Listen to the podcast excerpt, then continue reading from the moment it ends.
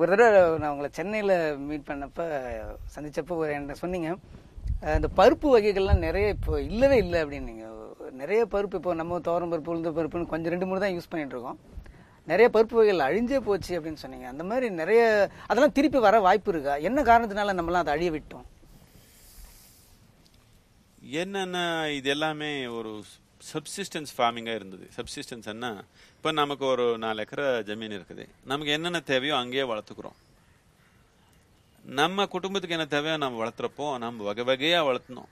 என்னத்துக்குன்னா நாம அடிப்படையா இந்த கலாச்சாரம் ஒரு வெஜிடேரியன் கலாச்சாரமா இருக்கிறதுனால வெஜிடேரியன் சாப்பாடு ஏதோ ஒண்ணு மட்டும் சாப்பிட்டா பத்தாது உடலுக்கு.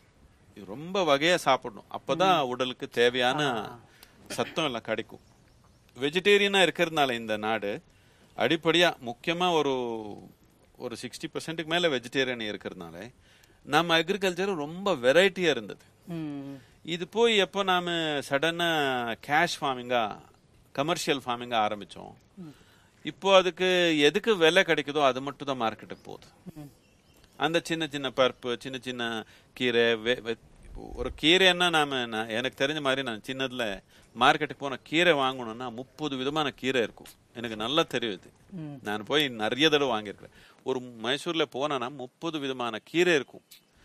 ஒரு சில விதமான குழம்பு ஏதோ பண்ணணும்னா அந்த முப்பது விதம் எடுத்து போடுவாங்க. அது எல்லாமே கலக்கி போட்டாதான் அது ருசியா இருக்கும்னு பண்ணுவாங்க. இப்போ மார்க்கெட்ல போனா நாலு விதமான கீரை கிடைக்காது உங்களுக்கு. அப்படின்னு தேவையான சத்தம் இல்லை இப்போ டாக்டர் சொல்றாங்க மாமிசம் சாப்பிடலைன்னா உங்களால நீங்க வாழ முடியாதுன்னு ஒரு பிரிஸ்கிரிப்ஷன் கொடுக்குறாங்க. அப்படி இல்லை வெஜிடேரியன் சாப்பாடுல தேவையான சத்தம் எல்லாம் இருக்குது ஆனா வெரைட்டி வேணும். அந்த வெரைட்டிக்கு சப்போர்ட் இல்லாம போயிடுச்சு ம். மார்க்கெட்ல சப்போர்ட் பண்ணாம போயிட்டாங்க ரொம்ப ஷார்ட் டேர்ம் பாலிசிஸ்.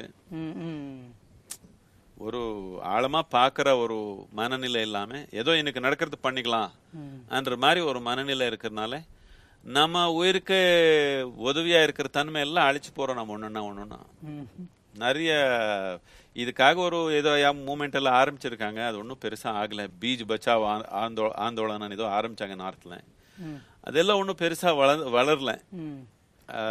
கொஞ்சம் கொஞ்சமா சேவ் பண்ணி வச்சிருக்காங்களாம். ஃபியூச்சர்ல வேணும்னா திருப்பி பிளான் பண்ற மாதிரி பட் திருப்பி வந்துருமா அது? நிறைய போயிடுச்சு நிறைய போயிடுச்சு. மியூசியத்துல தான் பார்க்க போறோமா? ஃபியூச்சர்ல இனிமே அடுத்த ஜெனரேஷன் மியூசியம்லயே இல்ல. இப்ப பாருங்க இப்ப சொல்றாங்க வெறும் ஆயிரத்தி நானூறு புலி இருக்குதுன்னு சொல்றாங்க. இப்ப நம்ம நாட்டுல வெறும் ஆயிரத்தி நானூறு நானூறு புலி இருக்குதான் எல்லாம் செத்துடுச்சு எனக்கு நல்லா தெரியும். நான் ஒரு எனக்கு ஒரு இருபத்தஞ்சு வயசு இருக்கிறப்போ நான் சென்சஸ் போனப்போ நாலாயிரம் புலிக்கு மேல இருந்தது.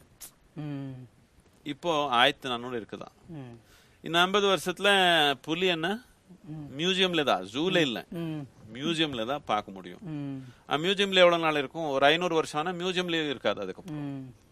ம். புலி என்ன நமக்கு தெரியாதா? ஏதோ சொல்லிக்கிறாங்க. இப்போ ஏதோ பழைய காலத்துல ஏதோ சொல்றாங்க. அப்படியெல்லாம் இல்லை. ஏதோ பேசிக்கிறாங்க சும்மா. போய் ஏன்னு நினைச்சுக்கிறோம் நாம். டைனாசர் மாதிரி ஆயிடும் புலி. அழிந்து போன ஒரு இது மாதிரி ஆமா. விலங்கினம் இருந்ததா இல்லையான்னு கேள்வி வந்துடும். இப்போ ஏதோ போட்டோ அது இது இருக்கிறதுனால நிக்குதுன்னு நினைக்கிறேன். எப்படி இருந்தாலும் மக்கள் மனத்துல கேள்வி வந்துடும்.